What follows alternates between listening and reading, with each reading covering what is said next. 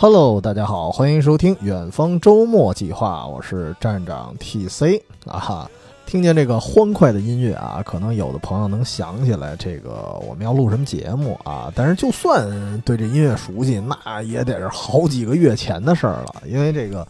作为一个永远追不上热点的节目，我们又迟到的聊了一个电影，就是《失控玩家》。以前老是特别云淡风轻的说我们这个不追热点，但实际上可能我们压根儿就追不上。就是因为我自己来说，呃，我其实《失控玩家》这个电影啊，就是到一直到今年的春节我才刚看，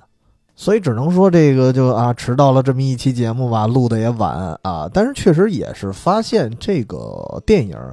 很有意思，我觉得它很多地方都值得一聊。所以得说，我我我得说想聊什么啊？因为很多人，我发现他们去看这个电影的时候，经常会跟，呃，二零一八年大火的那个《头号玩家》去做一个对比。因为确实啊，从这个故事背景到这个故事的套路，呃，它多多少少有几分相似啊。比如说，它全都是在这个啊，全世界都沉迷在一个自由度非常高的一个游戏里面。然后这个游戏呢，可能因为不同的原因啊，可能都要面对一个停服啊。当然，所谓那个原因，其实也是这个游戏的背后啊，都有那么一个相当于反派的一个大老板啊，在挣钱方面呢，可以说是野心十足。但是对于玩家方面呢，他其实没有足够的一个诚意啊，于是就惹起了玩家的一个奋起反抗啊，大概这么一事儿。只不过呢，在《头号玩家》里面出现的那款游戏，它沉浸感更强，因为你得戴一个 VR 眼镜，对吧？然后玩法也非常的繁多。你在这儿甭管是什么竞技也好啊，也可以说，呃，感觉就是在过日子啊，去酒吧跳个舞，可以在这儿生活。所以它不单单是一个游戏了。其实《头号玩家》它更像一个虚拟的社区，或者说一个虚拟的这么一个整个一个世界。所以，当你原来看那个《头号玩家》的时候，最大的一感触就是男主角他平常啊，就是在现实里他是生活在一个贫民窟，但是一进入游戏啊，就立马进入一个非常的光怪陆离的赛博朋克世界了。对很多人啊，不是对他，我觉得都是一个逃避现实的一个避风港。但是《失控玩家》我觉得就不一样了，它相比之下，我觉得更像是 GTA 或者说 GTA Online。就包括里面的一些什么地图啊、图标啊，其实都是 GTA 那种风格。对，它是属于自由度也很高，但是呢，可能没有头号玩家就那么绚丽啊，然后沉浸感那么强，就没有那么高科技感觉上。但是它我觉得好玩，可能在于就是各种任务上。但是在这个生活方面，至少表面上看起来啊，至少这个电影呈现的那个样子看起来，呃，比《头号玩家》那个场景哎得差点意思。玩法确实也是略有不同。就是我的理解啊，你看《头号玩家》它更多是玩家和玩家之间的一个对抗，你理解为就是 PVP，就是 player 对 player 啊。然后那个 NPC 感觉貌似会少一些，顶多就是场景因素，可能什么商店呀什么的会有一些 NPC 什么的。但是失控玩家，呃，感觉就不太一样。失控玩家是给这个玩家配备了大量的 NPC，然后玩家的很多任务明显看出他是跟 NPC 之间有一场对抗啊，或者说交互这些东西，所以它 PVE 的成分会多一些。就是玩家对环境叫 environment，当然从这个电影的基调啊，就刚才说的玩法，整个这个电影的基调，我觉得其实这俩片子啊，完全就是两码事儿。因为《头号玩家》它融入了大量的一个流行元素，本身啊，就是看的时候你就特别容易引发大家的一同感。就比如说我自己啊，我是一高达迷，那我看见那个元祖高达的时候，我就特兴奋。虽然那个《头号玩家》原著是奥特曼，然后这个电影里改成了因为版权的问题嘛，改成了高达，但实际上对我来说，我其实反倒高兴。因为这俩 IP 比起来啊，我更喜欢的本身就是高达，然后再加上，然后再加上这个头号玩家最后不是有一个大混战啊，看着也比较这个热血澎湃的，所以头号玩家，我觉得从某种意义上来说，其实它就至少它的基调上是，或者说它的场面上更像一个爽片儿。但是这个失控玩家，我觉得比起来，就是你感觉它大场面一般，尤其是最后那个 BOSS 战呀，或者说那个 NPC 大量出现什么罢工那些场景，你就感觉好像也不是很热血，就就打吧打吧就完事儿了，就很敷衍。但是也也不是说敷衍啊，我觉得他可能想更多的空间，不是说让你看着特别爽，而更多的是呃给你一些反思。它重点可能不太一样啊，当然不不是说那意思，就是说头号玩家没有没有反思啊，我觉得都有，但是考虑的东西不一样。所以当时我确实啊，我看完了这两部电影之后，我觉得我的感受是不一样的，就是因为头号玩家它的沉浸感更强。所以你看那里边啊，那些主角啊，包括那些啊其他的配角那些角色，他们的感觉就是明显的是沉迷。所以等那个电影看到最后的时候，我发现啊，呃，就是大家就是现实中啊，咱们大家就每个观众的想法是不一样的。这事就特有意思，就是你像我们哥几个啊，就是原来一起录但玩游戏广播的那哥几个，呃，因为大家都是玩游戏嘛。所以可能会有一种感觉，就是哎，看完了这电影，又突然说啊，想动动游戏了啊，想赶紧回去玩玩游戏了。因为确实会觉得，哎，这个游戏的世界它真的很美妙啊。确实从画面上看，游戏的世界比我们这个现实中啊，它要缤纷多彩很多。对吧？您想，您每天啊朝九晚五上下班的时候，您路过的那些什么什么大街小巷啊，路过的那些楼啊什么的，都显得相对来说比较苍白。这个确实没有，就是画面上啊，确实没有游戏那么美好。但是这事儿，我我个人来说啊，因为这玩意儿不敢代表大多数，就是体会可能不一样。呃，我当时正好看《头号玩家》的时候啊，那是我当时辞职旅行那段时间，所以我当时在各地啊瞎溜达、瞎玩啊，差不多耗了得有一个月在外边。然后当时正好是去了一个我好久没回去的一小镇，因为那个小镇在我们原来的母校旁边。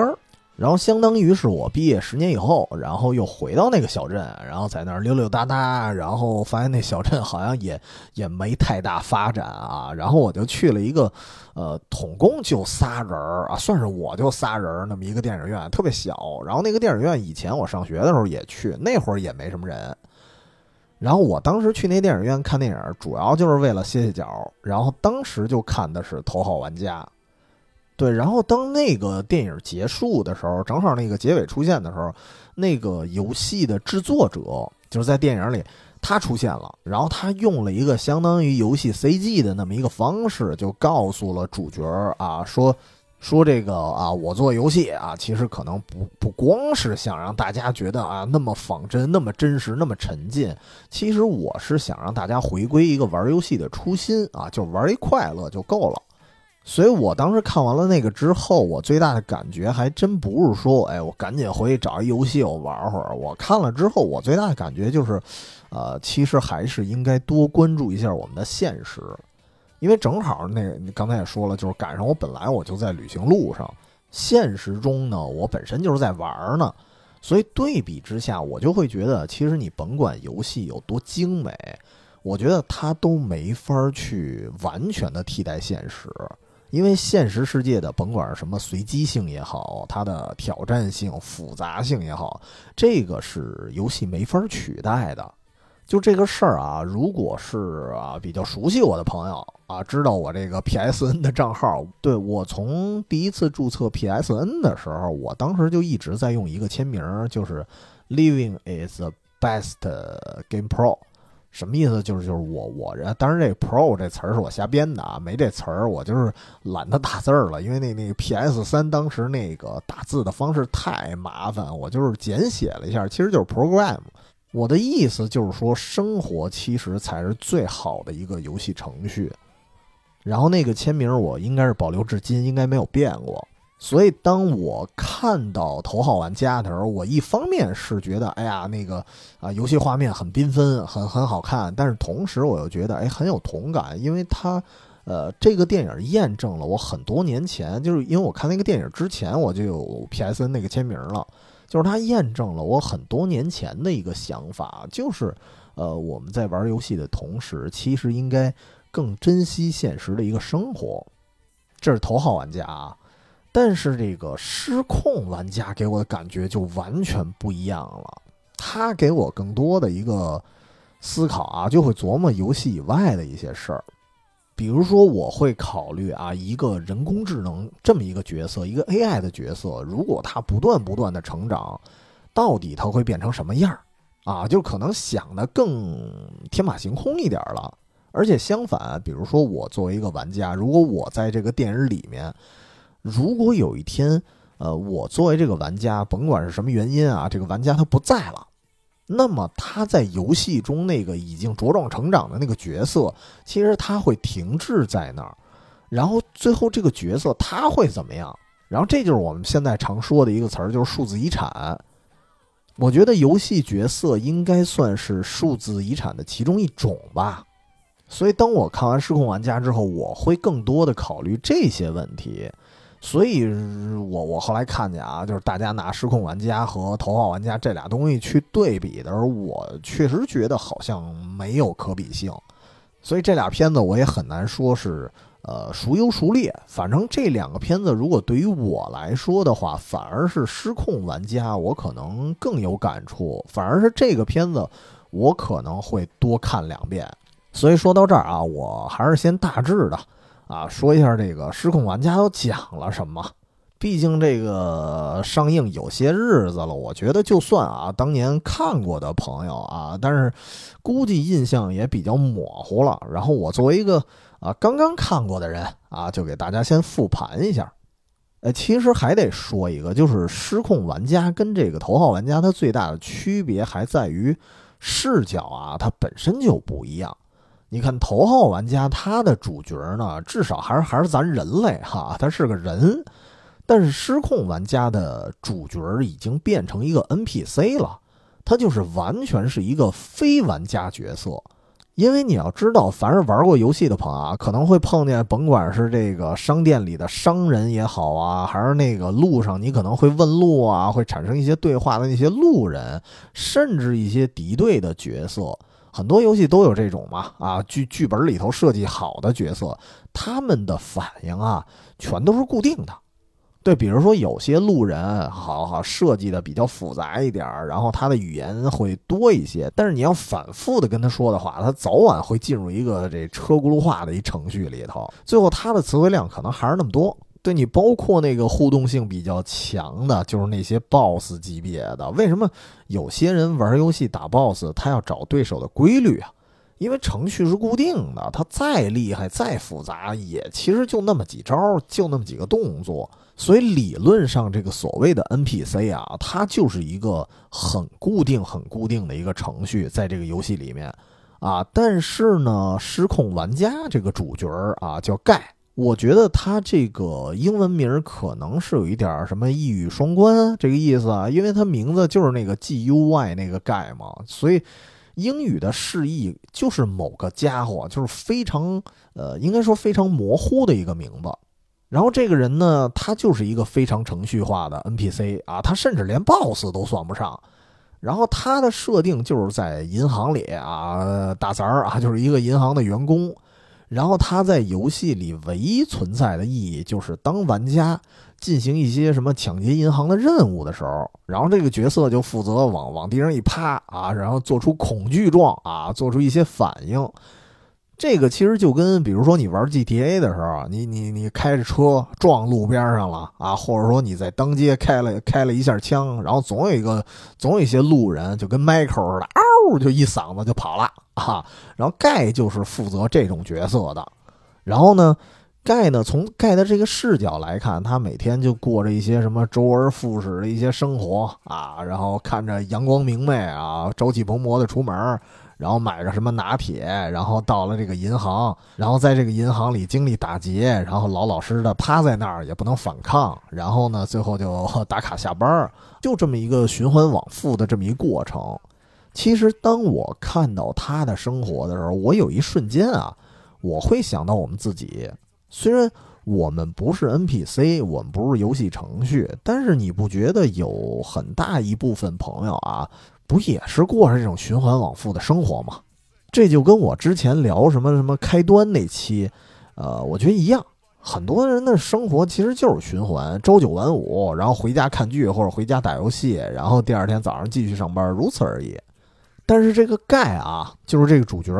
呃，他跟一般的 NPC 他还不太一样，他是这个程序员啊，加了一些自己的小九九啊，就赋予了他一个自动能够累积经验，或者说他能够呃自动进化的这么一个功能。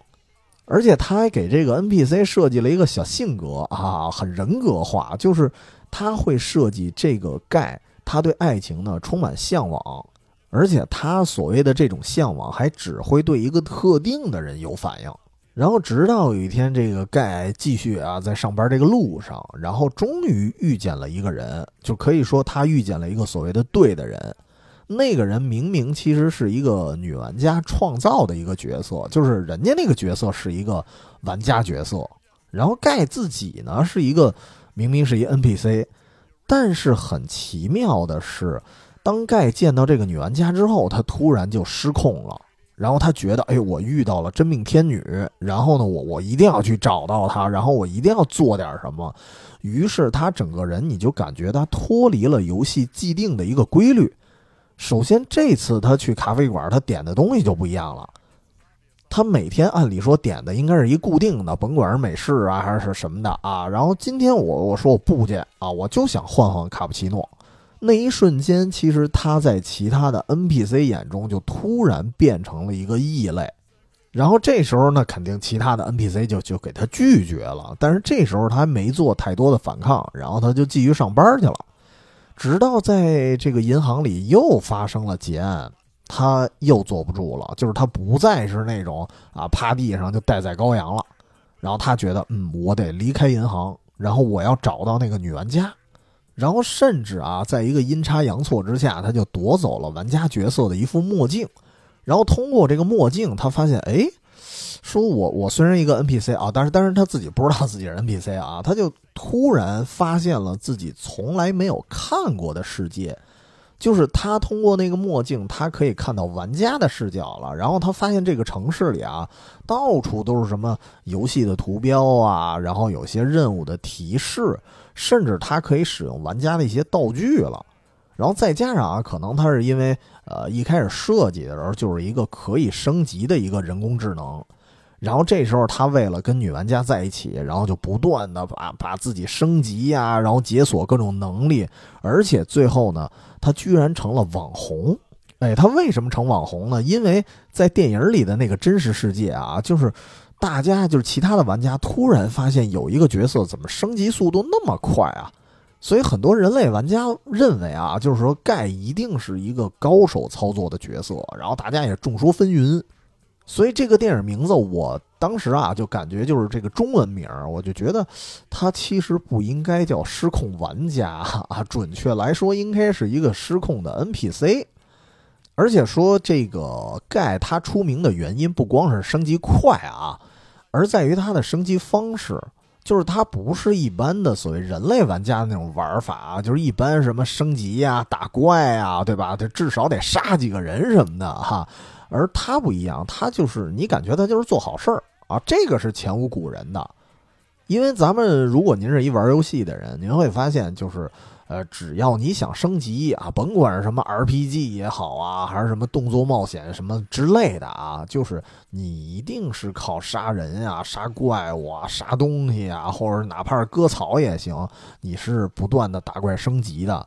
但是像什么扶老太太过马路这种啊，什么劝架呀、阻止劫匪这种，可以说这种东西是很少在游戏的升级机制里出现的，至少有的话它也不是主流。所以说，盖这个人在这款游戏里，他靠一己之力啊，就完全改变了这么一个游戏的风气。哎，大家觉得，哎，和这个游戏里你。可以表达非常非常友好的方式，也可以升级，也可以玩的很厉害。然后从盖本身来看啊，就是从他这个角度来看，哎，他就终于过上了一个非常闪耀的那么一个生活，就不用再什么 朝九晚五了。所以他其实自己是乐在其中的啊，但是他不知道的是，这个危机啊已经逼近了。因为从现实世界看，这时候出现了两个问题，就是一方面啊，其实有人会有求于他，这个人是谁呢？其实就是女主角，也就是那个女玩家。因为可以说，女主角啊，她进入游戏其实是来卧底的。因为这个女主角呢，和包括设计盖的那个程序员，这俩人啊，是一对拍档。当年呢，打造了一个自由度非常高的一个游戏，但是玩法不是这种什么罪恶都市这种玩法，其实人家还真是在里面弄了一个伊甸园似的那么游戏，然后你可以在这儿就是过日子，而不是说打打杀杀什么的，在这儿宣泄闹事儿，不是这种，它就是纯粹一个享受生活的游戏。这个我觉得它可能。设计的初衷啊，就有一点像 VR 版的动森啊，动物之森，我我觉得是这种感觉。但是你也要知道，这样的游戏它可能没有噱头啊。你比如说我自己来说，我其实一开始对动森还是挺趋之若鹜的。我当时就是为了动森，我才买的 NS，就是其他的 NS 游戏我几乎都没玩过。我我只为那一款游戏买了一个 NS。但是呢，我自己来说，后来我我也挺快的就放弃了。因为它，啊，很多游戏毕竟没有什么枪车球啊，毕竟没有这种暴力的动作的，它这种游戏吃香儿。所以在这电影里也一样，就是人家那个伊甸园式的游戏啊，开发了一半就被市场认为可能就没什么前途，然后就放弃了。然后包括这个程序员，这个男主角，哎，这算男二还是男主角很难说啊。其实盖属于男一号，那么这个程序员其实应该属于男二。他就被另外一个游戏公司招聘成一个正常的员工了，然后他就放弃了自己的游戏。但实际上，从呃女主角这个角度看，她一直在猜疑啊，这个游戏公司可能是把他和他这个拍档他们俩做的游戏的底层逻辑给抄袭走了。说白了，有可能就是呃这个游戏公司换了个皮。但是这个男女主他们开发的那款游戏呢，应该是以某种形式留在了目前这个游戏世界里，所以女主潜伏进来啊，在这个游戏世界里，她其实一直在找。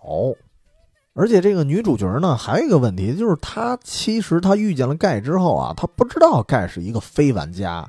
他一直以为是一个很热情、很有男子气概这么一个小伙子啊，他一直问人家呢，说你真实世界你叫什么名儿？然后给盖给问懵了。他说我真名就叫盖啊。说你们为什么老爱问我这个真名？这这什么意思啊？他其实没明白。然后女主呢，确实也没反应过来。反而这个女主就一直觉得，哎，这个盖一直在帮助自己。然后再加上他们俩一块儿这个找线索。然后在找线索这个互相帮扶的过程中啊，他就爱上了盖。所以当时给我就是看到这儿的时候，给我这感觉还挺奇妙的，就是一个真人他突然爱上了一个 AI，就感觉还挺古怪的哈。但是呃，只能说古怪也不算稀奇啊，也不算稀有，因为这一件，因为这种情况，我觉得在其他的作品里也都也都出现过，比如说。呃，以前我玩光晕的时候，我一直觉得士官长就应该跟他那个老帮着他的那个 AI 可塔纳我觉得他应该跟可塔纳在一起，就是感觉是也也是这种状态吧。然后刚才这是从呃女女主角这边去出发的，但是从另外一方面啊，从游戏公司这一点来出发，其实。一开始啊，从这个大产业来看，这公司这坏老板哈，反正说是坏老板，就是因为他就是那个抄袭的这个主谋。这坏老板他的状态一开始啊，他一看，哎，这盖火了，他认为啊，我正好靠这个网红去帮自己造势，去宣传他这个游戏的第二代，哎，所以他还挺高兴，他觉得呵，这玩意儿得火上浇油一把啊，让他更火一下。但是没多久，这个盖火的程度啊，可能超乎了他想象了，因为他觉得这个盖太火了，然后再加上盖把整个的游戏风气他给改变了，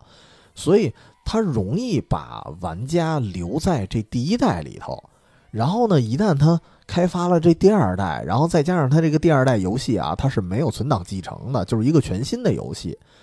所以这坏老板认为，呃，如果盖这个人继续火下去的话，那其他人可能就不玩第二代了，就留在第一代了。于是他就开始各种这个阴谋诡计啊，想把盖这个他，因为他认为盖还是一个玩家嘛，然后他想把这个玩家给驱赶出去。所以这时候盖其实面临了两个问题，一个就是他身份问题。因为女主虽然一开始不知道这个盖是 NPC，但是因为她毕竟跟那个程序员他们俩是拍档嘛，他们俩会有一个沟通。然后后来她才发现，哦，合着自己喜欢上了一个 NPC。所以呢，虽然她一直需要盖给她帮忙，但是她必须告诉盖真相。所以这个真相对于盖来说是非常有打击感的，因为盖以为啊，以为自己只是一个脱离了日常生活的一上班族。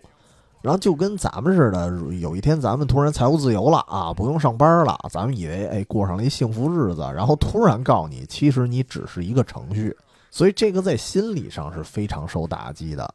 然后另外一方面就是这个坏老板，哈，这坏老板呢，他因为他认为这个盖太火了，他一方面啊想给这盖给驱逐出去。然后同时呢，他还一个问题，他想开发一个新的游戏嘛，所以这款老的游戏呢，可能马上就要停服了。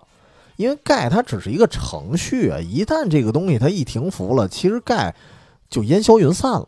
所以于公于私啊，留给盖的时间可以说是都不多了。所以他自己当时也也非常的无奈，因为他当他知道自己是一个 AI 的时候，他确实也是备受打击。但是后面呢，他还是不得不站出来说：“我要去继续帮助女主去找那个啊被抄袭的隐藏起来的一个程序。”所以这也算是一种啊来自 NPC 的爱的证明吧。但是时间来讲，确实也是非常的急促啊，因为这游戏公司马上就要办他了。然后这个过程啊，这个高潮的过程，咱就简短截说。反而因为这个片子，它总体来说还是一个肯定还是一个啊全家乐，一个非常圆满的一个结局。所以到了最后，这个盖和女主可以说这个历经千难万难啊，终于找到了隐藏点，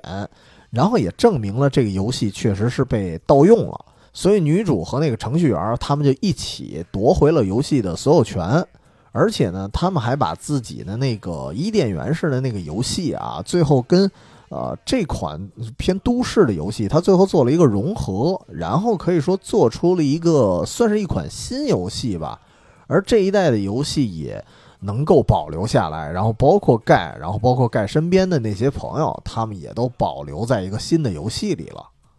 就是这个片子，从我个人来看啊，我觉得这个电影它留下了几个非常非常浪漫的处理。第一个就是关于这款游戏，哎，它变成了一个伊甸园的一个状态。就是最后这个电影，它好像是想告诉你啊，你要学会享受生活呀，享受风景，这也可以是游戏的一种方式嘛，对吧？不是说非得打打杀杀才叫游戏。其实这一点在现实世界有几款游戏，我觉得确实也是这样。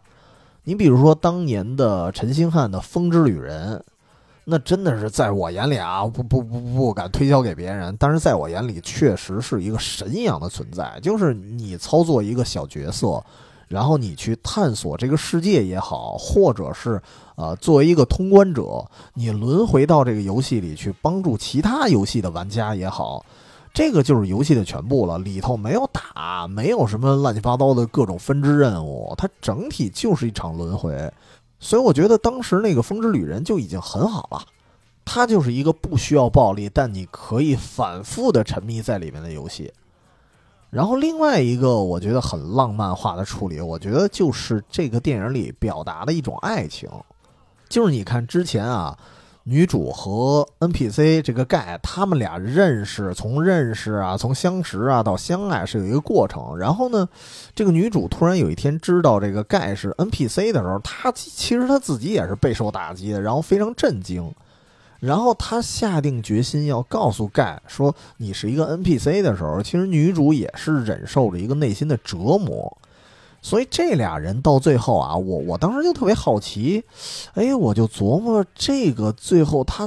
如何给出一个结局呢？就是该如何处理这个爱情关系呢？因为你要知道，这个电影到最后，他盖还是留在了新的游戏里，相当于他继续活下来了。但是他虽然活下来了，但是他不是现实中的人物，他跟女主肯定不是同一类人，他们不在一个世界。我觉得从数字时代上讲，这就是数字时代的阴阳相隔，哈，可以这么说。所以我就琢磨，那他们之间这这关系怎么办呢？啊，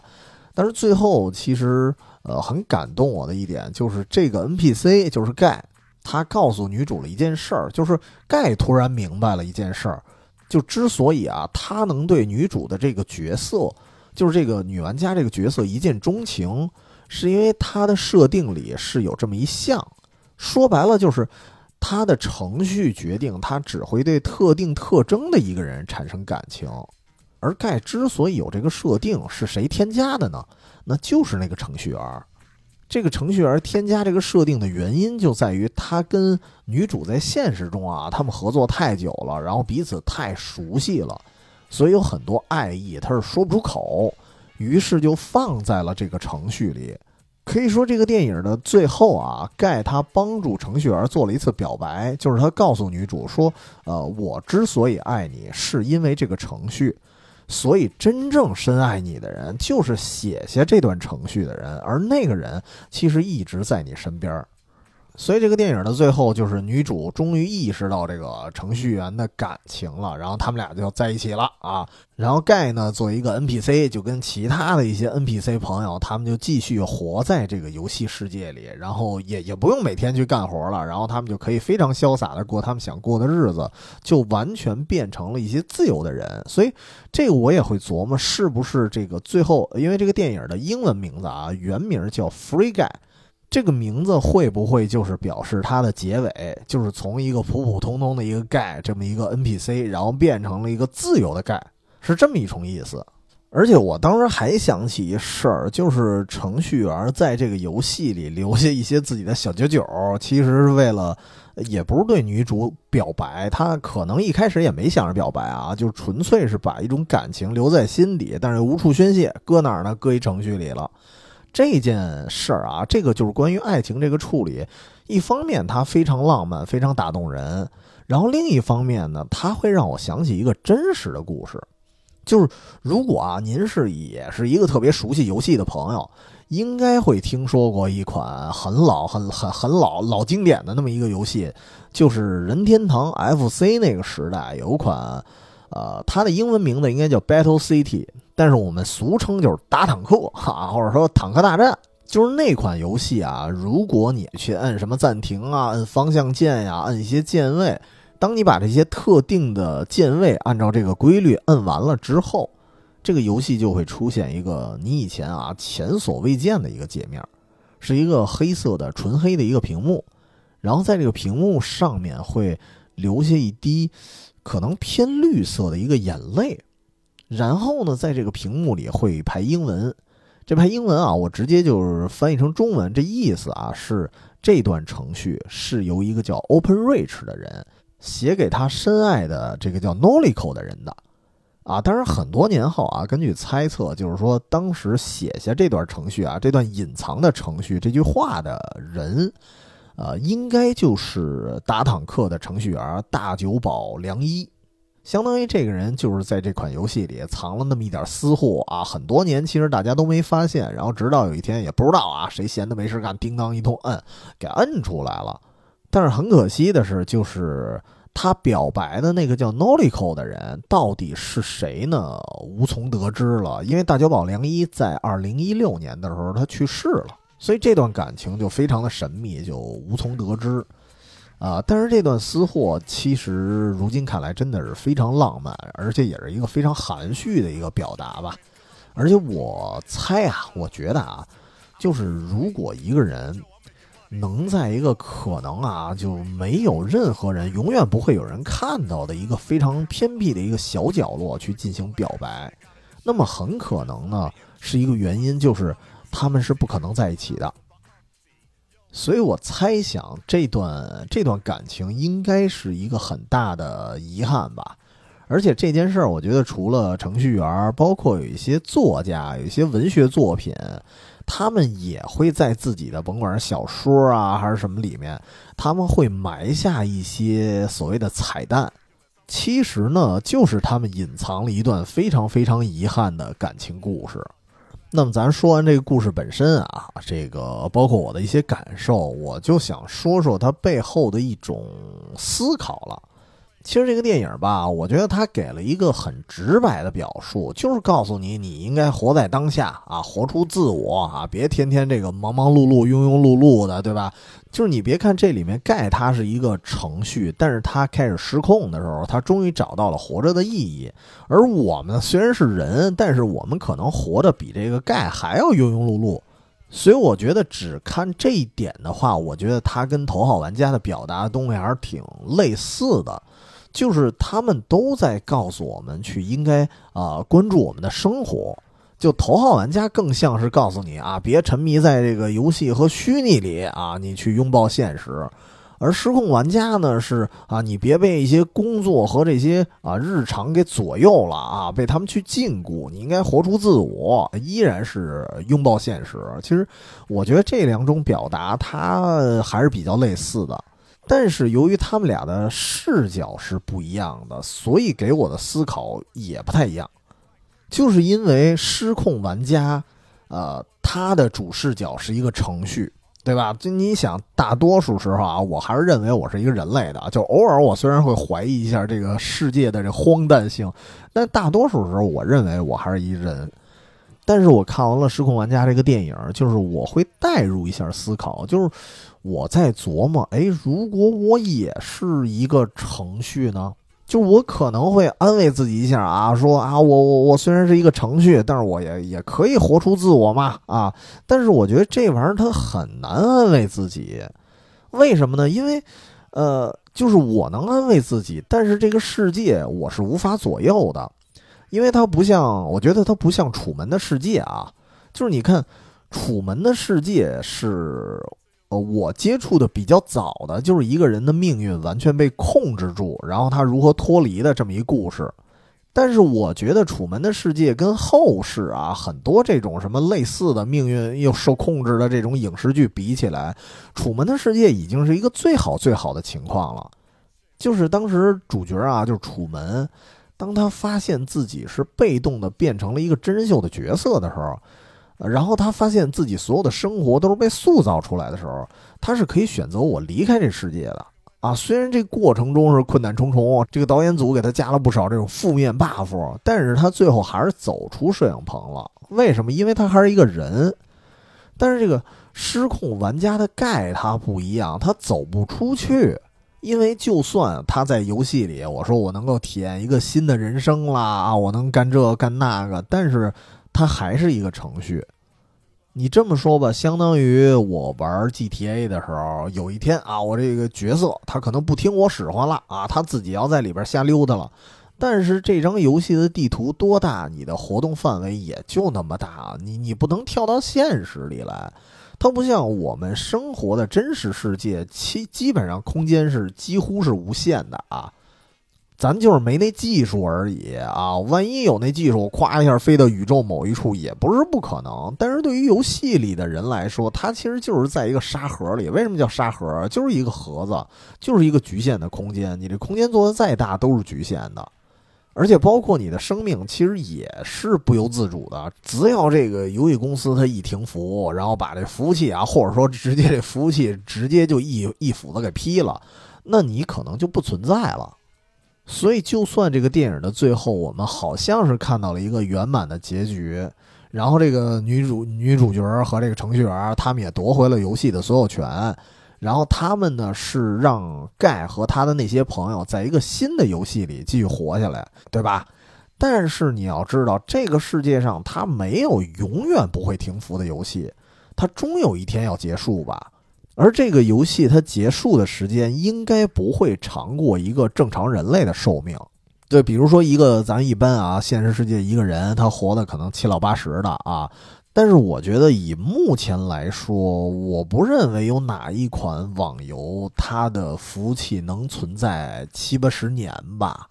所以游戏中的这些 AI，就算啊有一天它有了自我意识，但只要外界咔一下停了，它们就它们就没了，它们的寿命可以说是很短的。所以当时我我看这个电影的时候，我也陷入了一种思考，就是如果我是一个程序，那我能不能说服自己？对，虽然虽然这个我的生命可能昙花一现，但是我珍惜这个啊美妙的这么一刻啊就挺好啊，想着这么想，所以。所以这个电影，我当时一边看啊，一边就有点焦虑哈，加上我也想的多，所以我当时看这个电影的状态，它没有头号玩家那么爽快。然后直到什么时候？直到这个电影的结尾，就是盖的另外一个 NPC 朋友，就是平常在银行工作那保安小哥。然后最后那个保安小哥可以说也有那么一点点的自我意识了。然后当时那盖开始怀疑人生的时候，这个保安小哥呢，反而能劝他，就是说啊，对，其实我们不能变成一个什么什么完全独立、独立思考的那么一些人啊，大概是这意思啊。具体说什么细节我忘了，反正这这事儿不重要，重要的是什么呢？就是说，他说此时此刻我啊，我作为你的好哥们儿，我就想帮你，然后我就想劝导你，而在我心里呢，我认为这不是程序设计。我就是真心实意的，所以这一刻我觉得我是真实存在的，我觉得这就够了。所以当时我看到这一幕的时候，我还哎呦，终于稍稍的让自己刚才那种什么焦虑啊缓和下来了。对，因为我在考虑一个事儿，就是如果我是一个程序的话，我在那款游戏里，那我就会琢琢磨啊，哎呀，我的所有的生命啊，我所有的这种思维是不是呃。安置在游戏本身的一个框架里，然后我永远是被控制的。但实际上，咱跳到现实啊，就是我就算是一人，那我是不是也是不能摆脱命运的一个控制？所以说，如果你要是戏里戏外你都这么琢磨啊，我估计那就没完没了了，那我就就天天就焦虑了。所以我在琢磨着，就跟那个保安小哥说那话是一样的，就是很多很多时候命运就是不可控的呀。那么我全力以赴的，就是真心实意的去做一件事儿，很有可能最后就是铩羽而归。但是我觉得此时此刻你做了啊，这就够了。就说白了就是什么呢？就是你可以信命，但是不一定认命。所以当时我看那个保安小哥说完这话的时候，我哎，我多少还是有点释然了哈。哎，但是啊，这每次节目都得但是一下子，就是。就是一个人的生命会不会被呃这个所谓的命运啊，或者说这个整个一程序框架去左右的时候，我觉得这个焦虑我稍稍解除点了，但是我又会进入一个新的焦虑，就是同样啊，是因为这里边的这些 NPC 或者说程序，他们作为主视角之后，我还是。通过这个 NPC 的视角，我会考虑一个事儿，就是，尤其是当我考虑到盖未来的一个命运的时候，我又会瞎琢磨。就是你看盖，他相当于是那个程序员他自己的小九九做出来的这么一个有特色的人物。那么对于那个程序员来说，其实那就是程序员本身的一个私有的，也不是财产吧，或者说他活过的一个证明，某种东西。那么，如果有一天这个游戏最终还是服务器停掉了，那么盖其实还是会消失。那么，呃，可以说这个程序员最大的成就就从这个世界上烟消云散了。所以，这个也会让我想起，它不光是命运的问题，它也会让我想起另外一个事儿，就是我刚开头，呃，包括是这几年吧，可能大家也常常提到的一个事儿，就是数字遗产。因为什么大家会琢磨这个问题啊？你想啊，所谓的数字遗产，它包含什么？啊，它当然不光是这遗产俩字儿啊，不光是什么真金白银的这些钱啊，微信零钱这些事儿，它包括很多东西，包括我们的这个 QQ 啊，什么这个微信呀、微博呀，在这些账户里，我们所有发的那些照片、那些视频，包括我们发的一些文字，这些都可以归类为数字遗产。因为它不像啊，以前大家写的什么日记啊，这个白纸黑字您都能留下来，对。但是这些什么博客呀，你看博客还有什么网络相册这些东西，当主人有一天他不在了，他的孩子们啊，如果没有什么用户密码，他根本就登录不了。然后他也管理不了，他是可以看，但是他不能管。或者说呢，那可能更惨的一个状态，它可能轮不到等主人消失，它可能这个博客这平台啊，或者说什么网络相册这平台，这这网站可能就没了。所以，那他所拥有的这些数码照片啊，他这写的这些文字，那全都荡然无存了。所以，这种焦虑也不能说没有，就是我我看到，确实也看到有些人在说啊，就是说，嗨，因为我们活着，所以才瞎琢磨，死了，万一这人死了，他。他后身后事谁管得了啊？啊，死去元知万事空嘛！啊，但是你得想写这句诗的人啊，陆游他自己也在思考身后事啊，他也看不开，那更何况是我们呢？而且你更深一步想啊，你这些看似虚拟的东西，对我们的生活其实影响非常大的，甚至刚才也说了，就是因为有一些平台，它可能就就就停掉了啊，当掉了。所以在你活着的时候，它就有些影响已经开始显现了。就所以我觉得这个数字遗产这个定义啊，或者说这个词，我觉得用的可能不太准确。我觉得应该叫数字财产，而且不是那种就是和钱一定是有关联的那种财产，它是更无形的一种，但是仍然非常珍贵的东西。比如说，我举一个这个我切身的一个经历啊，就是可能现在很多朋友不知道当年那个网站了。当时有一个特别火的社交网站，就是它那界面啊，几乎就是模仿的 Facebook，那就是曾经的这个校内网，也就是后来大家说的人人网啊。从一开始，那个网站相当于是很多以学校为单位的学生啊，他们在使用。然后到后来呢，可以说是社会中很多人也开始使用。当然，我觉得可能一方面原因是大家都是从学生阶段过来的，都是学生时候。你想我自己的时候，我在学生阶段就在用，然后到我毕业之后，到我上班了，我也还在用。当时那个网站可以说真的是着实的火了好一段时间啊，但是如今呢没了啊，歇灯了。这个对当时很多人来说，我觉得可能最大的遗憾就是突然想起来，哟，说我这个人人网上好多好友啊，好多老同学，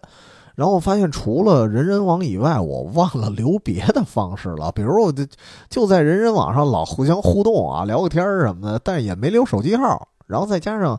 那个时代确实也没有微信呢，至少还没流行起来呢。所以到如今啊，明明是那些人人网上我们互动很多的那些朋友，可能到今天，呃，他那他那网站一关，那我们可能真的就失之交臂了。而且这个我觉得可能只是一方面哈，因为对我，因为对我自己来说，我还另外有一个遗憾，就是我因为我以前喜欢拍那个各种桥的照片儿。我当时真的是走过了好多地方的桥，然后我把那些桥的照片呢，我一一都放在了人人网的相册里。然后每个桥我会附上一段描述，因为按照我的印象啊，我当时已经集满了两个相册了。你要知道，当时人人网的相册是一个相册能放一百二十张照片，那也就是说，我当时已经拍了二百四十座以上的桥了。但是啊，随着这个人人网的下线，我我照片虽然还在啊，在在在电脑里，对，但是它没有归类的那么清楚，它不像人人网似的，我专门有桥的那么一个相册，然后再加上我当时写的很多那种文字描述，我现在也找不着了，因为呃，我确实去过的有一些桥，一方面可能是这些桥它本身是有故事的，包括有历史的。我的那些文字有一部分，哎，我还真得查一些资料，然后我才进行描述的啊。但是这么多年过去了，那网站也没了，然后那个文字描述呢，我是真找不回来了。然后再加上我这脑子确实啊也不老好使的啊。如今我再看见那些照片儿，我就算想给重新归类，我就算想重新写描述的话。有的我确实想不起来了，就是我还需要重新再查，所以那对我来说是一个非常非常浩瀚的工程。所以自从人人网停掉之后，我那些照片只能那么散着放了，我很难再去归类。所以这对我来说，当时真的是一个挺大的遗憾。你看我这不是我我就还活着呢，但是我这个所谓的数字财产，我真是觉得无价之宝，但是已经找不回来了。而且其实还不止人人，就也包括啊，我当时用微博，我最早用的新浪微博，当时是一个试用版，是因为我本身是新浪博客的一个老用户。然后当时有一个类似于私信啊，然后呃，你能从博客里面去领取一个新浪微博的内测资格，所以真的是新浪微博，我当时从内测的时候就已经开始使用了。但是问题是，当这个微博正式上线之后啊，我那个内测版的微博里写的东西都没了，我甚至都不知道当时我我都想不起来我当时写过什么了。所以这个其实也是一个巨大的遗憾，所以就相当于内测那会儿我写的所有东西全都是空白了。所以经历了这两次经验之后，反而对我来说，我真的很难再去完全的信任一个平台了。就是我很难寄希望于，就是说我我把我所有的东西，然后全都啊保存在某个网站，或者说什么这云那云啊，这这这网盘那网盘，我其实呃不太敢那么做，我还是放在一个硬盘里。我觉得，呃，放在硬盘里，我稍稍的心里还有点底儿，对吧？但是这种情况，我依然是说，呃，至少我还活着，然后至少呢，那些照片我大致的我还知道它是哪儿拍的。那么，问题来了，就是如果一个人或者说一个用户，他的生命真的不复存在了，到那天会怎么样呢？我觉得所谓的数字财产这个东西啊，从它甭管是从感性上看还是理性上看，它都有非常非常强的这种重要性。我可以先说说所谓的这个理性上啊，因为至少啊。大多数的数字遗产，其实它真的跟这个真金白银它是有关的。你比如说一个人，他这个就是，尤其是现在年轻人啊，他那个钱啊，应该放在很多很多地儿，甭管什么微信零钱啊，什么余额宝啊、天天宝啊，这宝那宝的。就是我估计大家现在不会单纯的把钱就就放银行，然后靠一张这个纸存折作为凭证吧。反而是把很多很多钱都放在了一些，呃，真的是毫无纸质、毫无实体的这些凭证的一个账户里了。甚至你看我，比如说在在炒股的时候，我相比一些什么余额宝之类的，这是更大额的一个资金，然后我直接就放在一个炒股的 app 里头。然后咱们这么说啊，如果一旦一个人他真不在了，那他的亲属都不光是把这些钱取出来麻烦了，他最大的麻烦就在于他可能这个亲属根本就不知道这人到底多少个账户，因为太多太杂了。就是比如说啊，我们经常会出现一个什么情况，就是你看我换过几家公司，然后每家公司呢用的银行卡首先就不一样。所以我有好几个行的银行卡，然后会有好几个社交账户里可能也有一些零钱啊，或者说什么打赏啊，对，还有不同机构的一些，包括理财啊、保险、基金、股票，然后有些平台呢，我可能还是储值会员啊，甚至有一些游戏账户里我还存着钱，然后啊，当然除了这以外啊，我虚拟的一些装备啊、什么角色什么的。所以我觉得啊，我就少说一个人的财产，可能也得分割在几十个渠道里。我觉得这么说应该不夸张，对。但是反过来说呢，但是你得考虑这么一问题，就是生命非常的无常，对吧？你看前段时间春节的时候，又有一个白领加班猝死了，也是一个年轻人。所以我会除了考虑啊，他工作很辛苦，然后我们应该注意身体之外，那我确实也会考虑一个问题，就是，呃，如果这个人他可能收入还不错，然后同时呢，他还有一些储蓄的习惯，那么很可能他储蓄的钱就分管在不同的平台。那么这个年轻人他加班猝死了，他到今天我不知道应该过去快得一个月了吧。那他的家人真的搞得清楚他把钱都放在什么地方了吗？因为这都不是说知不知道密码的问题了。我觉得密码就算您不知道，作为他的亲人，可能多费一些手续，这还是能拿回来的。但问题就在于那些钱都在哪儿？这这才是真正的问题。所以之前我看过一个关于。呃数字遗产的一个调查，就是当时是在英国他们进行的一个问卷吧，可能是。然后在这个英国具有数字遗产的人里面，其中呢只有十分之一的人，听起来好像已经很多了啊，有十分之一的人其实是写下了遗嘱的，甭管是不是年轻人。然后他呢会记录自己的密码和一些渠道，但实际上你仔细想想，这十分之一的比例并不算高，而且大多数人，我相信今天听我们节目的一些朋友，虽然你的钱啊账户可能分管在不同的地方，但是你真的想过把这些东西我全都细致的写白纸黑字啊写在一个日记本上，然后交给自己的家人去保管吗？我觉得大多数人可能是没这个意识的，就相当于那个调查里头，那十分之九的人可能都没有想到这个问题，所以这确实是我看完呃《失控玩家》的时候会有的一种焦虑，因为你想啊，就是男主角这个盖啊，他其实从呃设定上说，其实他是承载了那个程序员所有的爱意。呃，但是如果有一天啊，在没有任何人发现的情况下，这个游戏真的关停了，那么这个数据，包括这个程序它设定的那些小九九、那些小浪漫，最后都烟消云散了。所以这个程序员有那么一个苦心，可能再也不会有人知道了，对吧？但是。你看啊，坦克大战那个事儿，因为它是单机游戏，所以可能还好，只要这游戏卡还保存，然后这些游戏卡不是所有的游戏卡都被销毁，还能留那么一两张，所以至少后人是有机会发现的。但是像网游这种东西啊，很可能像失控玩家这种情况啊，很可能这个游戏结束了，然后他留下的一些东西就很可能永远的埋葬了。当然，刚才说的这些都是关于钱啊，关于账号的。我觉得，呃，另外一方面，其实这些所谓的数字财产，它在感性上也是非常重要的。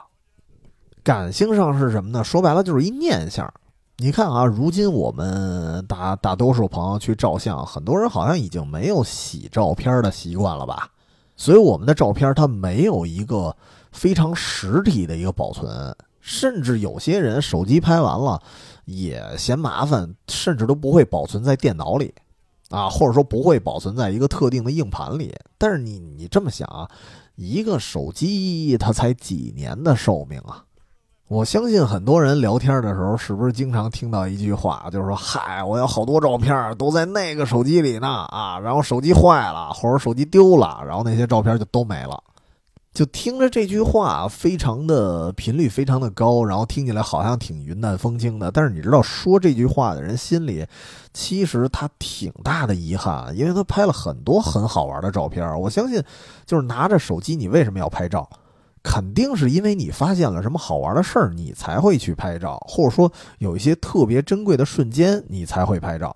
但是最后那些瞬间你全都没保留下来，其实这个念想就消失了。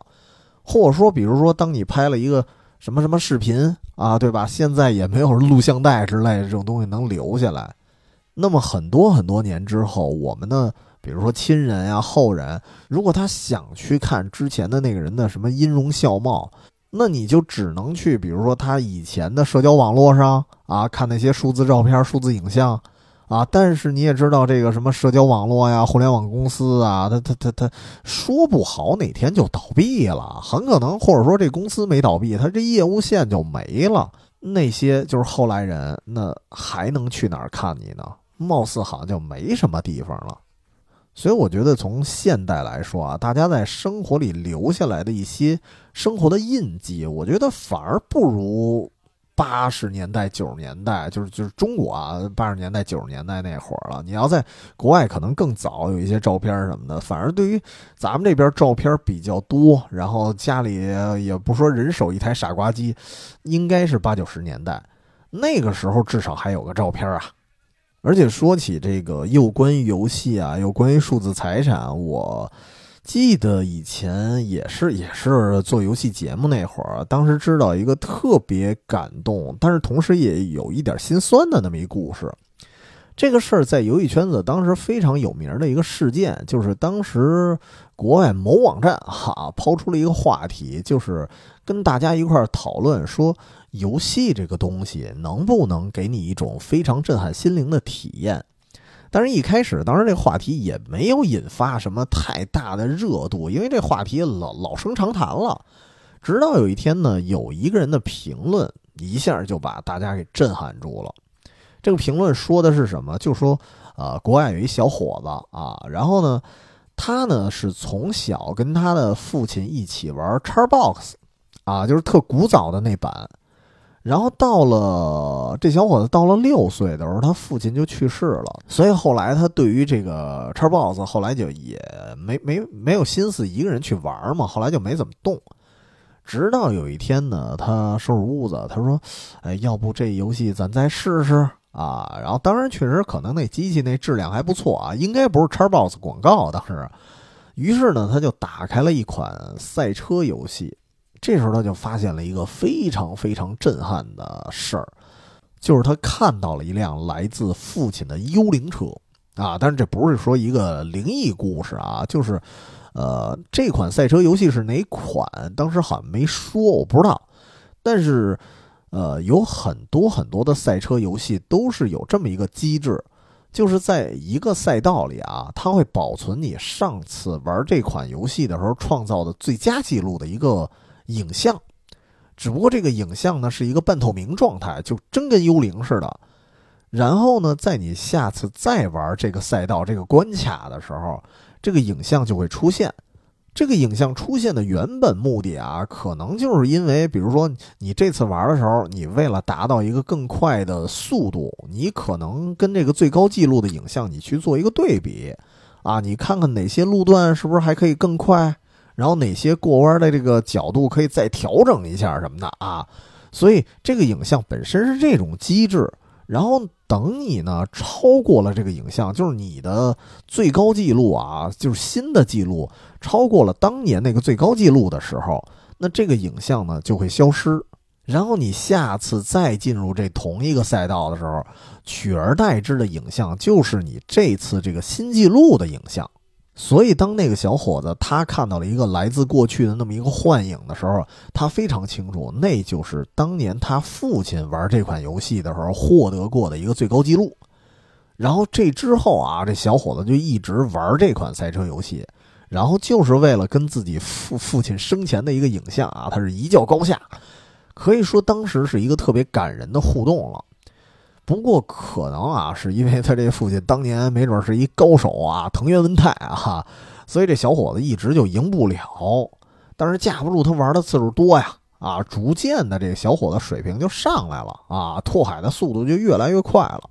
终于有一天呢，他超过了父亲，并且一骑绝尘。但是在最终即将撞线的时候啊，他停下来了，他把车停了，然后等了一下父亲那辆车。最后还是让他父亲的那辆车，就是那个幻影先撞线。为什么呢？就是为了只要他不破纪录，那么父亲的影像会一直留在这个游戏里。所以当时看到这个结尾的时候，我还是觉得挺挺感动，也挺心酸的。但是确实也会联想一个事儿啊，就是你看在现代啊，它数字遗产不光光是什么照片啊、影像了，包括一些数呃，包括一些游戏的存档，就它不光是能让你睹私情，它甚至会有一些非常非常鲜活的这种互动了。但是可能可能我的思路稍微的悲观一些啊，我就会有另外一种猜想，就是你说这个电子产品 Xbox，它就再着实，它的寿命终归也是有限的。那么会不会有一天那台 Xbox 或者说那个存储卡有一天也会歇菜？那么这段影像就会成为一个永远的记忆。所以，其实我会回想一下啊，就是你看，今天我们有了比过去更多元化，或者说更加多媒体的一些记录生活的方式，但是我发现我们能留下来的东西，仿佛其实是变少了。就反而不如以前那种抱着什么家庭的一相册，告诉你，哎，这个是你干曾祖啊，这个是你谁谁谁，就没有以前那种呃很实体化的那么一状态了。但是我是有时候这个这个也是翻翻过来倒过去的瞎琢磨这事儿啊，就是，呃，虽然有相册存在，但是好像现在大家也就虽然以前的相册我觉得还是能留下来的，但是很少也有朋友真翻出来一个一个给你找去，呃，好像也没这习惯了。所以我也在想，就数字遗产这件事儿啊，除了这个真金白银啊，那肯定不能白白浪费，那甭管是在哪个平台，我我们都得找回来，这钱啊。但是那些偏记忆型的那些什么图文啊、影音，他们是不是存在的价值本身就没那么高呢？因为甭管是怎么说啊，你下一代，你甭管是那些介质，就是那些电子产品能不能留下来，你人也会老去啊。你隔了几代之后，你甭管是记忆还是感情，它可能都会模糊。所以，就算你能看到那些照片，但是当一个人老了，或者说当一个人隔了几代之后，其实也是无暇回忆那么多东西的。所以这件事也会让我在在琢磨另外一个问题，就是一个人怎么才算活着？那么又怎么才算真正的死去？就是你看《海贼王》啊，《海贼王》本身就得挺热血、挺中二的，但是里面会有一些非常有道理的话。就是当时是应该是乔巴的师傅啊说过一句话，就是一个人什么时候才算死去？其实是你忘了他的时候。所以你要反过来说呢，我在想这话如果反过来，如果你忘了他，那他活着也跟死了没什么区别。对吧？毕竟这世界那么大，哪有说电影里演的那种啊？动不动就算就算你经常给这人忘了，但是你们能在街头偶遇，没那么巧。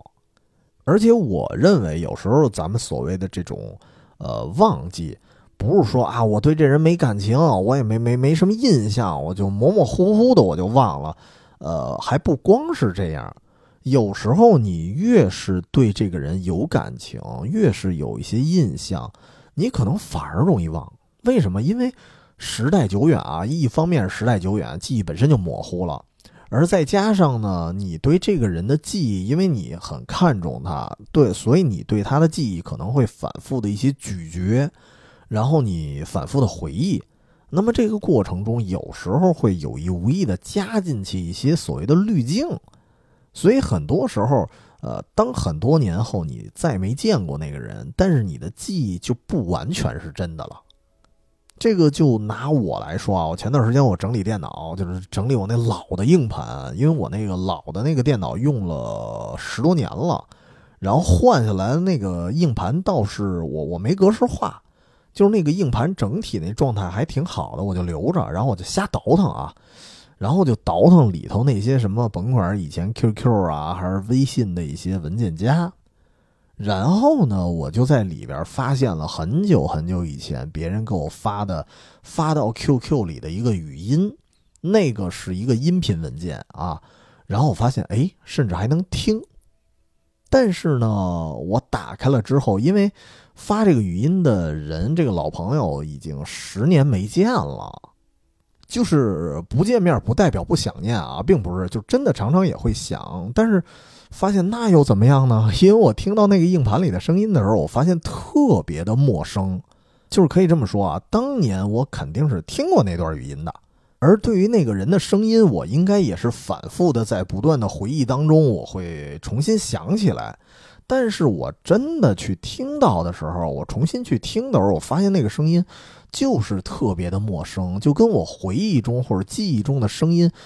一点儿都不一样。就我觉得像是在听一个我完全不认识的人的声音。就然后我这个事儿，我当时还跟七十一我我我提起过，我就我就说，哎，你会不会认为啊，有一个人你好久没见了，然后你会非常自信，就是。你能记起他的声音，或者说你觉得就是你回忆里他的声音跟真实他的声音就是一样的，然后他的回答就是觉得呃对啊，就应该是这样啊，就是记忆里什么样，如今在听，应该还是什么样吧。所以他说的这个说法，其实跟我一开始在听到那段语音之前的想法我是一样的，我也认为。就是你记忆里什么样，然后你再听那声音，就应该就还还是大差不差，就不会特别陌生。但是直到我听到那个声音之后，发现，呃，跟我想象的完全不一样，啊。当然，可能加上我脑子确实不太好使啊，记性不咋地，这是一方面。但我确实觉得会不会是，呃，我不断的、不断的在回忆那个人的声音，然后呢，可能自己脑补了一些记忆，就是我。就是一个人在回忆一件事儿的时候，肯定会或多或少的加入一些处理，然后处理的太多之后，反而不是原来的记忆里的样子了，啊！当然这个这个算是岔开话题了啊，我就就说这个事儿，然后还是回到今天咱们本身我想说的这关于数字遗产的一个焦虑，就是我在琢磨大家该怎么把所谓的数字财产它去。留下来，因为有的时候我们真是，我刚才也说了，就是因为我的记忆会发生一些模糊，会发生一些扭曲，那我们真的需要一些，呃，实体的东西，或者说哪怕是数字化的东西，但是得保留下来，用它去佐证这种事儿，其实是无价的，或者说它是非常理呃非常感性的，就是在心里留一个念想就挺好。所以在讨论这个。这个东西怎么留住的时候啊？我觉得我顶多就是抛砖引玉，因为我也不是玩科技的，也不是干什么的，这事儿也不是我一个人我我该考虑的，所以我呢只能是瞎琢磨。首先啊，我从个人来说，就是我觉得，呃，在力所能及的范围内吧。还是尽量的留下一些这个实体的玩意儿啊，白纸黑字儿也好，还是说尽量咱们别别太懒，比如说呃留下一些，比如说有一些照片，咱还尽尽量的洗出来，或者说如果是影像，您刻个盘什么的啊，对吧？多少还能留下一些比较固定的一些介质，别过于依赖那些网络啊、平台什么的。因为我记得那会儿我跟神神叨叨刘鑫，我们当时聊过一事儿，就是因为他呀，经常会写一些文字作品，什么小说之类的。然后他统一的，我忘了他跟我说是放在什么网盘啊，或者说还是那个有道云笔记，可能类似的一个东西上。然后呢，我就把我当时在在人人网上写那些桥的那个文案这件事儿，我就跟他说了。然后他呢，就突然琢磨着说：“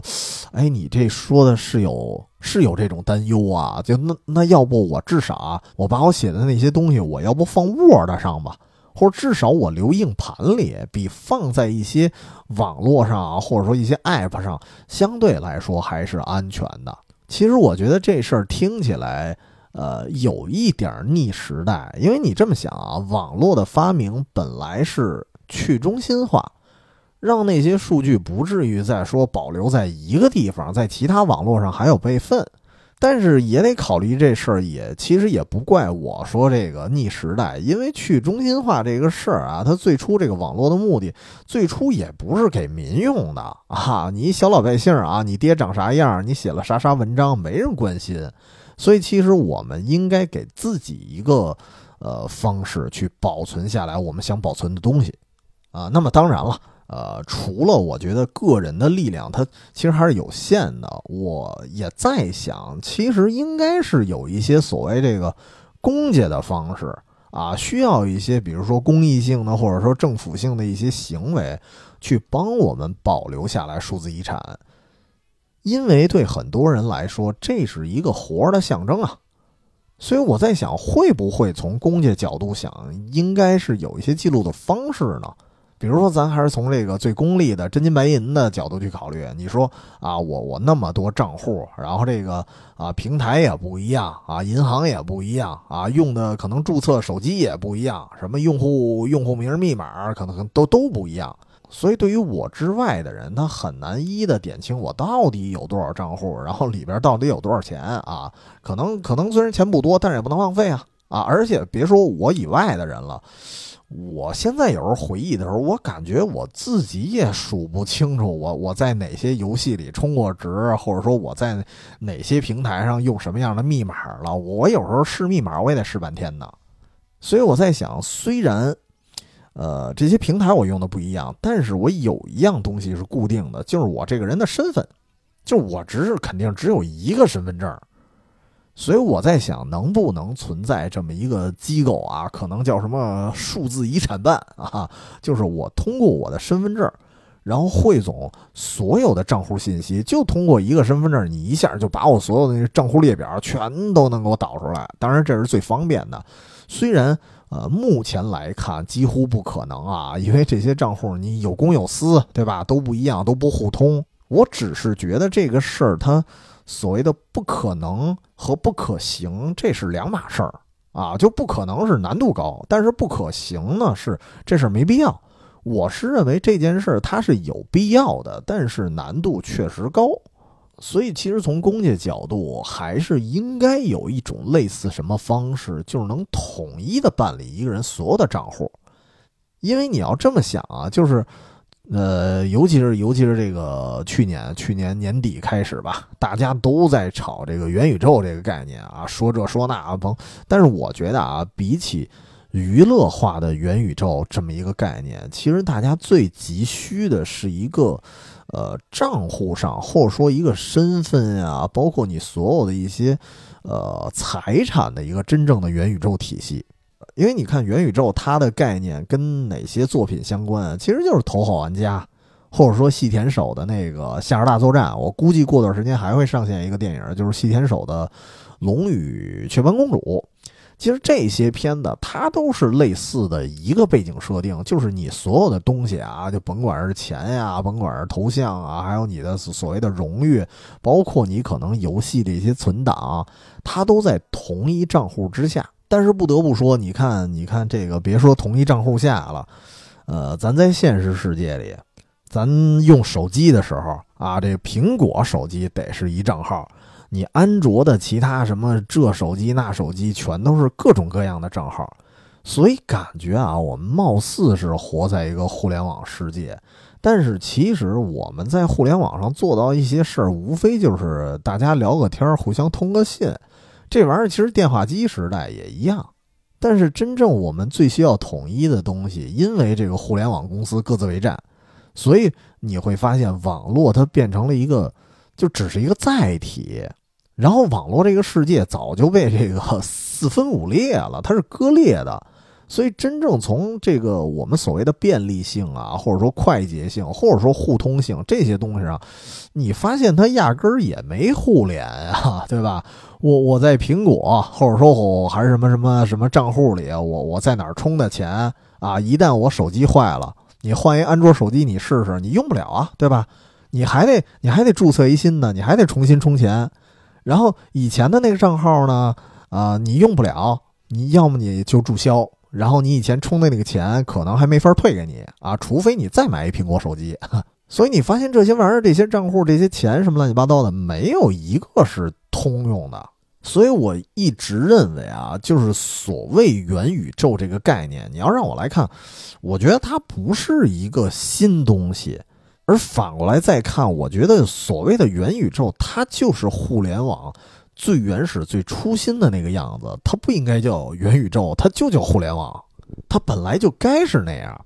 然后这个刚才说的还是钱啊，除了钱，你看其他的某些信息，呃，我个人当然也希望有一个比较稳定的一机构能能代为保管。就是它是一种，就是一个人活着的一个证明。就是你，包括我之前，呃，录旅行节目，就是我为什么要把我们各个主播的一些旅行中的一些小事儿、一些破事儿啊，然后要录成音频的方式。我觉得这些故事其实是为大家去保存下来了。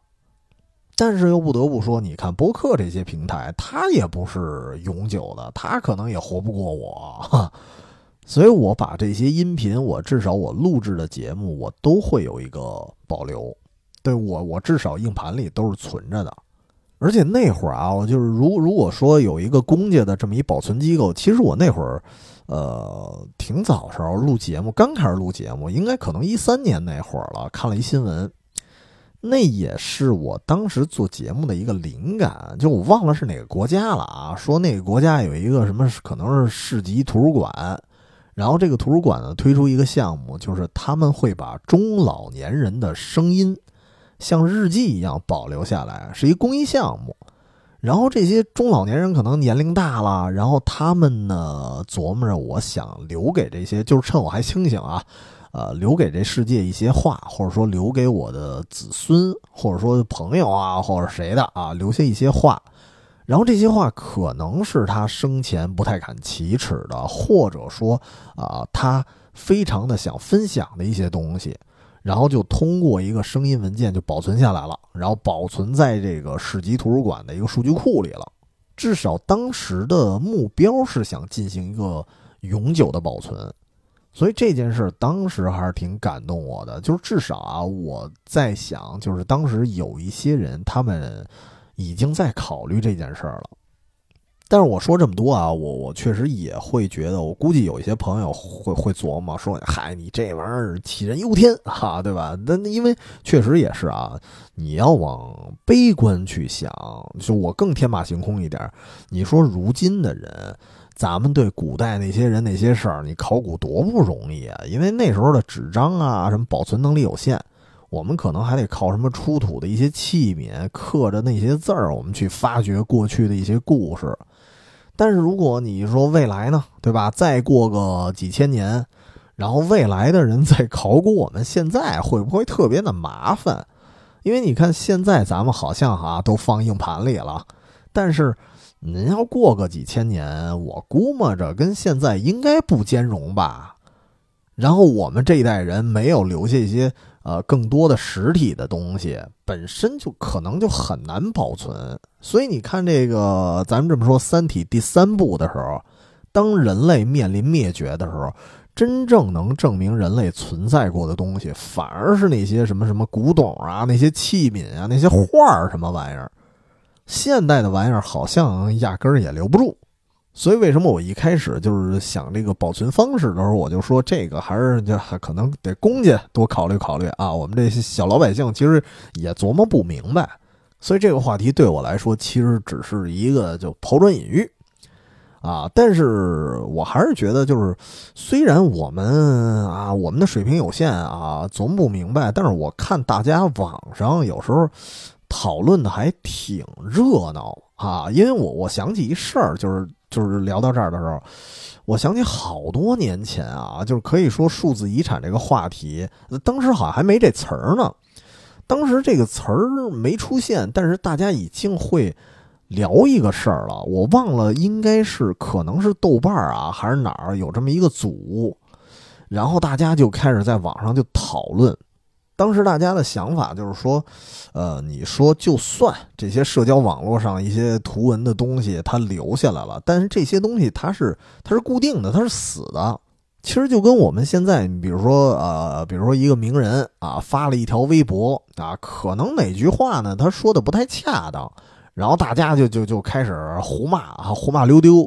然后最后这名人呢，可能出来还得澄清啊，说我没那意思，然后就可能当时说话比较模糊什么的啊，然后有一些网友就开始解读啊，但是至少发微博的人还活着，所以他能站出来去解释。但是你说，如果一个人他不在了之后啊，他留下来了一些各种图文，那么就只剩下一些解读的空间了。就是因为他自己是解释不了的，所以当时那个组里大家就在讨论一个事儿，就是说能不能发明一种东西啊？其实也不是东西，就是派一个人工智能，可能就跟那个失控玩家的盖似的，由盖呢去管理这些图文的素材，然后去给一些未来去看你这些社交平台上的一些信息的人去解释，啊，由他去管理，那会怎么样？啊，当然，这个人工智能还不是说像复读机似的，把你生前写的文字咔咔念一遍就完了，也不是说那种图书馆的那个管理员啊、旁观者给你念一遍，它真的得像呃失控玩家的盖一样，就是需要可能需要一种自动迭代啊、自动升级的这么一功能，它能逐渐的理解，就是写下这些、留下这些数字遗产，这个人的个性或者这个人的特征。就相当于是什么呀？就是，呃，一个人留下的各种媒介的东西，它汇聚成的是一个博物馆。然后这个人工智能呢，就相当于是这个博物馆的解说员儿，但是它又不是我们刚才说的那种什么，呃，旁观者的一个解说员儿，它会变成你，对，它会模仿出你的个性、你的样子，就像是一种自我解读，就是一种自白啊，还不是旁白。所以说有这样的人，呃，那会不会好一些啊？哈，当然我那个那个讨论就是大家是大开脑洞啊，不会考虑到好家伙说一人配备一个，然后花多少钱，没没到这么细致的程度，没到商品化这程度。所以这个争论当时我大概看了一些大家的聊天呃，反而最后也没结果。只不过呢，因为因为正好那个讨论差不多是十年前吧，啊，然后巧了，正好在他们争论正欢的时候，那时候横空出世了一个一系列的英剧，当时是非常火的。后来就是出了后后几部啊，就感觉不行了。什么呢？就是《黑镜》，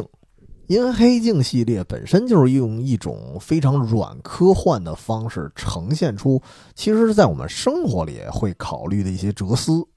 所以当时在《黑镜》第二季的第一集就有这么一故事。啊，说，呃，有一女孩，然后男朋友呢是出车祸死了，然后她就购购买了一种人工智能服务，然后这种服务它可以读取男孩生前所有的社交网络里发出来的东西，然后就分析出这个男孩的说话方式啊，然后什么性格爱好什么乱七八糟的，然后就。能模拟出一个类似于 app，然后这个玩意儿呢，就能跟这个女孩去进行聊天儿去进行交互。然后这个女孩发现，哎，特别吃这套，然后她就一点一点深陷其中了。然后她，但是到后面她就不满足，只是这么一个软件，只是这么一个 app 了。然后她就购买了一个算是升级服务吧。结果那公司直接就给他送来了一个机器人儿啊，长得也是跟那男的一模一样，然后个性也一模一样，然后俩人就没羞没臊的生活在一起了。但是你要知道，这个作为机器人啊，它有很多很多非常程序化的东西。它哪怕是一个很厉害的 AI，但是比如说它它它不能违背阿西莫夫三定律，对吧？其中有一条呢，就是在。呃，不伤害人类的基础上，那么尽量的听从人类的一个命令，所以他对这个女孩肯定是言听计从啊。那么这一点其实就不现实了，因为你要在真正的现实里，那脾气再好的人他也是有个性的，对吧？有时候俩人就得争论啊，就得可能可能会有个小吵架、小讨论什么的，这都是非常正常的。但是如果这个机器人它所有的都言听计从，这个就就不对了，所以当时我会对这个机器人有一个感受，就是它的其他的个性啊，包括它的容貌，确实是很像人类。但是呢，由于它呃机器人的一些逻辑，又造成它又不像人类，所以所以它介于这个像和不像之间，就非常像那个恐怖谷效应那个区域。然后最后呢，这个女孩其实就是她接受不了这个现状，就是像与不像之间的那种反差。然后最后反正种种原因吧，然后失控之下，他就把整个机器人毁掉了。所以当我看到这个事儿的时候，我就琢磨啊，当时大家讨论那个 让让一个 AI 去管理你的数字遗产的时候，然后帮你去进行什么各种自白的时候，我觉得这，呃，不像剧里说的啊，就是能不能做到跟你能不能做到跟真人完全一样，这个事儿我觉得都不用提。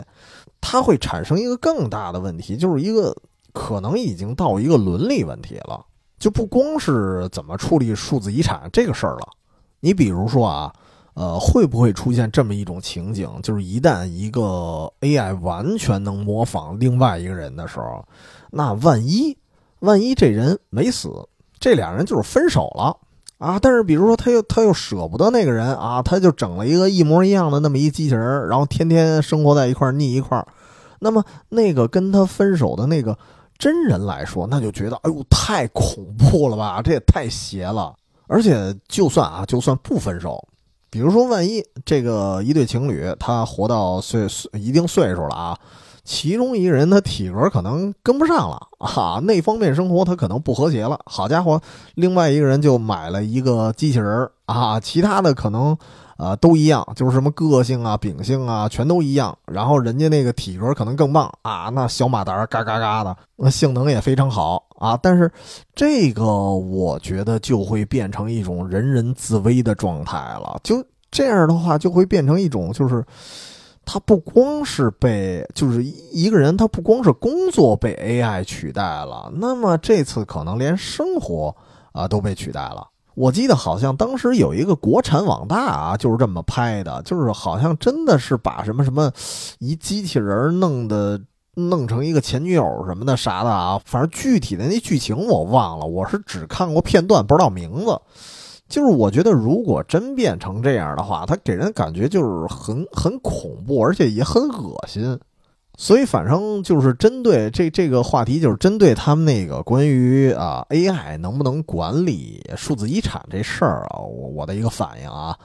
呃，反正我还还是觉得，就是所谓的数字遗产，还是让它变成一个啊静态的东西就好了，就不需要太复杂的去引导去解读。就是一个人的后人啊，或者说子孙，我觉得隔了，比如说隔了几代，就算去引导的话，他们依然会根据各自的性格呀，根据各自的生活阅历啊，对你有不同的一个解读。所以这件事儿，我觉得本身就不重要，因为我觉得数字遗产有可能有一天它会变成就像艺术品一样，或者说电影一样。就是你看，为什么很多人就讨讨厌我们这种录节目的影评人啊，讨厌我这种瞎瞎解读的人啊？就是因为每个人对一个作品的体验，他根据个人的一个生活阅历，他是不一样的。所以其实每一个人都是不客观的。你不要妄图着通过我的解释，通过我的引导，去让别人去理解你。我觉得没有这个必要。就是到最后，所有人的数字遗产啊，就是除了那金钱以外的那些东西啊，就是那些展示的数字遗产，它终将就是一个展示品。就后人去看它，一方面是一种念想，一方面会有一种呃自我的解读。我觉得这就够了。但是其中的重点就是，就是只要你只要您能留下来啊，只要能保留下来，那我觉得这就是最好的。所以这个是，所以这也是这个节目里最终想表达一个东西吧。一方面是担忧，然后一方面是在这个保存方面，真的能有一些非常人文关怀的一个进步吧。行，那这节目今天就聊这么多啊！节目说到这儿，我也不贩卖焦虑了。我觉得大家还是珍惜眼前人吧，啊，别等失去了，说才从人留下的一些啊蛛丝马迹呀、哈一些印记呀，啊，再去回忆跟他在一起的那些时光。我觉得，呃，对比下来，还是珍惜眼前这个更重要吧。那么本期节目先聊到这儿，然后我估计这期聊的应该挺长的了啊。然后，如果您有什么值得推荐的周末作品，或者说呃焦虑，就不用给我讲，讲给我听了，我也很焦虑。就是有什么值得推荐、想分享的一些好的东西吧，我觉得可以添加“远方全拼加 FM”，这是我们的公众号，也有我们的加群方式。